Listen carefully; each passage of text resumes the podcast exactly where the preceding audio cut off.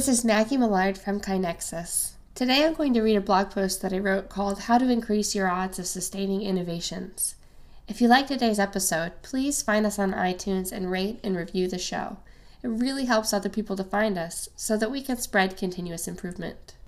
Alright, here it goes How to Increase Your Odds of Sustaining Innovations.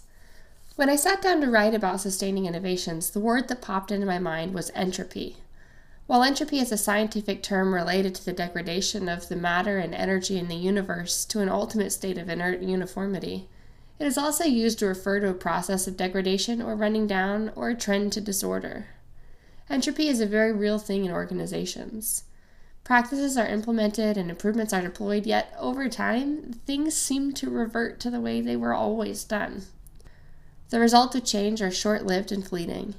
It is almost worse to have put the effort and resources into making improvements that don't last than it is to have never improved at all. Fortunately, entropy is not inevitable. It can be avoided with a few key measures. The first is to give employees ownership. In too many organizations, people have been conditioned to wait around for someone at the top to come up with an improvement, idea, or innovation. When that's the case, it's not surprising that change is often embraced just long enough to get management off the subject. When employees are instead encouraged to be the source of innovation themselves, they're a lot more likely to suggest improvements that are meaningful to them and thus are more likely to be invested in the results. That's an outstanding way to make sure change is long lasting. The next is to use standard work.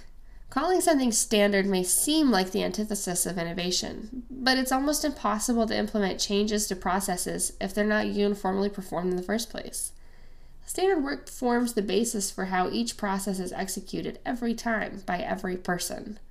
When innovation occurs, usually following a PDSA or a DMAIC cycle, the standard work is updated and a new consistent process is implemented.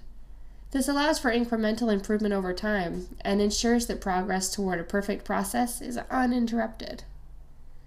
Second is to measure your impact. It's much easier to get employees and management excited about innovation if the impact is measured, tracked over time, and broadcast to the organization. Some innovations will result in terrific economic and non financial impacts, while others will be less successful. That's okay if you're measuring outcomes and using what you've learned to guide the next improvement that's implemented. Third, we have align innovation with strategic goals. Most of you guys would agree that every process could be improved and that the potential for innovation is everywhere.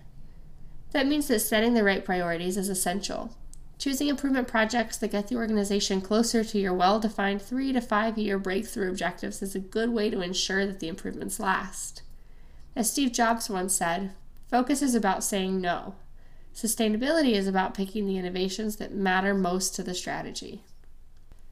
Lastly, we have used technology to support innovation.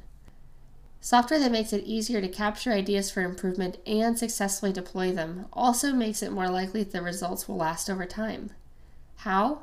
It provides a repository of knowledge related to every innovation so that people will remember how and why it was implemented.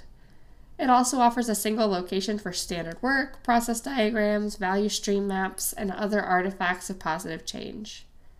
Finally, it signals to the organization that innovation is a top priority of management and gives people the tools they need to actively participate. Not every innovation will or should last forever, but if you follow these guiding directives, you can stack the deck in favor of improvements that have an impact over the long run. That's it for now. I hope you liked this episode. You can find more at blog.kainexus.com and be sure to subscribe to the podcast so you never miss an episode.